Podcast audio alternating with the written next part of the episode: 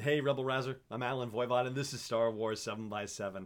We're at episode number 1595, and I've had a little less coffee today than I did yesterday, so the energy level will still be good for this episode, but it won't be at the, this one goes to 11 level of yesterday's episode. Although, I guess the whole conspiracy thing, it's really strange. Like, once your brain starts working that way, you kind of can't turn it off. And so I was going to be doing an update about episode 9 and what's been going on with the show. And, it's a good time to do an episode 9 update because we haven't done one in a while.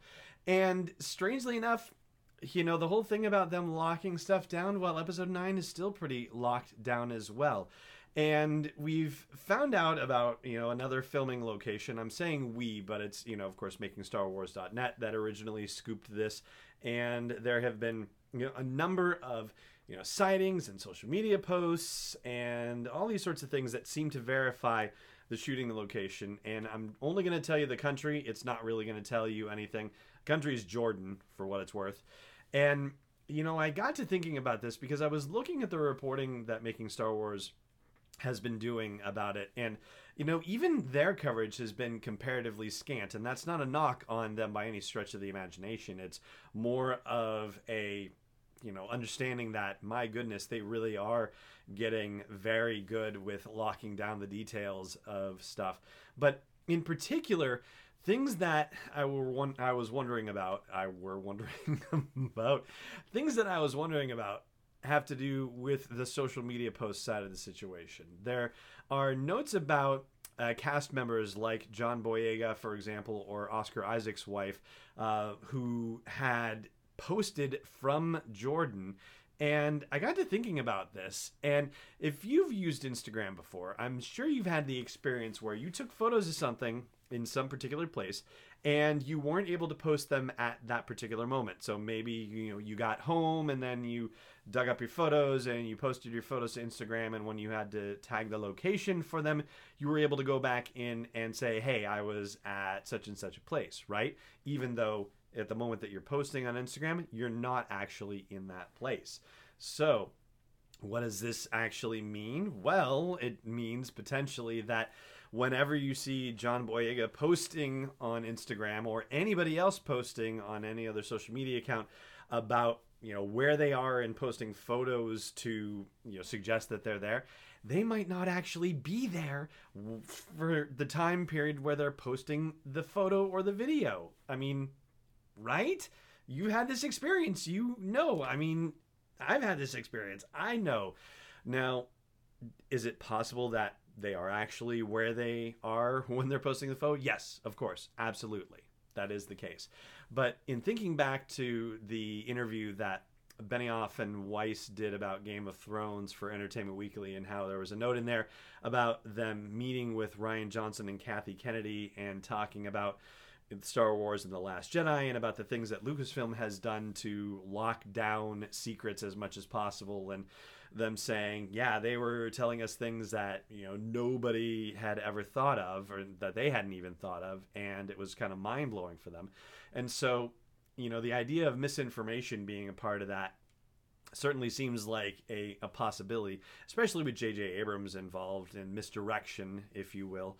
There's all of that sort of thing happening, not just in the production of the movie and how they want to control the information getting out, but even the way that JJ approaches his storytelling in general. That's what his mindset is for misdirection and misinformation, or at least leading you on in ways that are ultimately meant to just have you looking the wrong direction on things, or making assumptions that aren't exactly what they're supposed to be.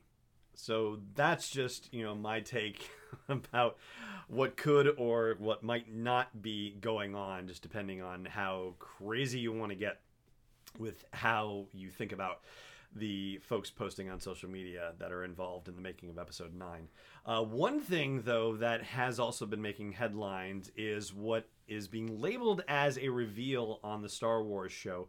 The idea that, you know, when they were looking at this display case of various Star Wars objects, that they saw Rey's broken lightsaber, and Andy Gutierrez making a comment about being able to really see the broken crystal inside of it, inside this prop.